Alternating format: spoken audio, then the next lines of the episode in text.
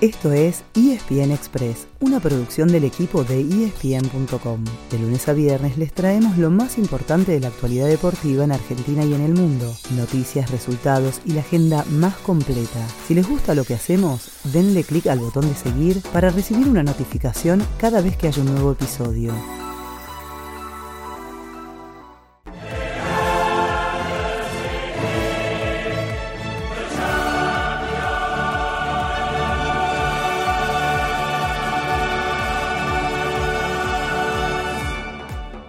Si son fanáticos de la Champions League, aprovechen, porque hoy y mañana se juegan los últimos partidos del año. Después habrá receso hasta febrero del año que viene, post Mundial de Qatar. Serán ocho cada día los que marquen el cierre de la fase de grupos y todos estarán disponibles por Star Plus.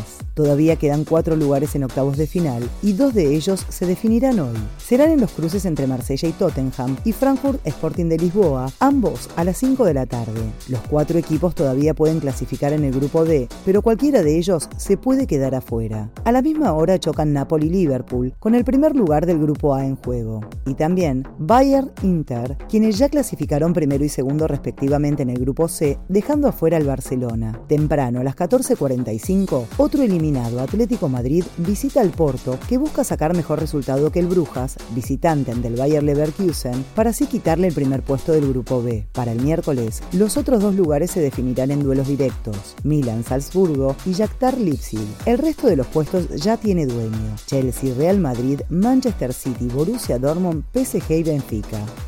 Será una semana en la que el fútbol local también baje la persiana, completando las definiciones que tiene pendientes antes de Qatar. Empezando hoy mismo con el trofeo de campeones de reserva en juego entre Boca y Lanús. Será desde las 4 de la tarde por ESPN Premium. Mañana, también por ESPN Premium, pero una hora antes, es decir, a las 15, chocan Racing y Tigre. Son los dos subcampeones de los torneos que ganó Boca, la Copa de la Liga y la Liga Profesional. El ganador del duelo entre la Academia y el Matador luego se enfrentará al Ceneice el domingo. Para la final en San Luis, el plantel de Uibarra volvió al trabajo ayer, y la gran duda es si podrá contar con Darío Benedetto, quien sigue recuperándose de una lesión muscular.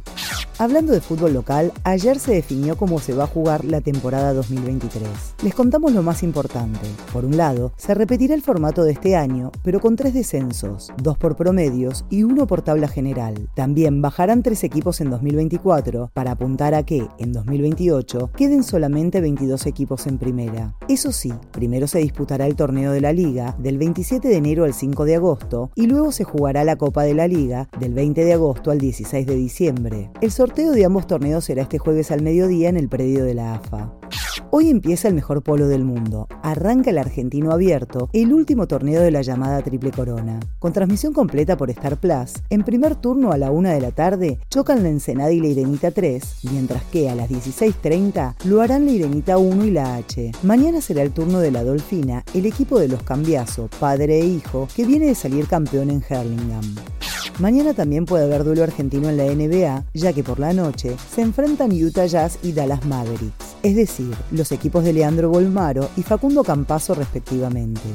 Y aprovechamos para cerrar con más argentinos, los tenistas que están participando del Masters 1000 de París. Ayer cayeron tanto Sebastián Báez como Diego Schwartzman y hoy se presenta Francisco Cerúndolo.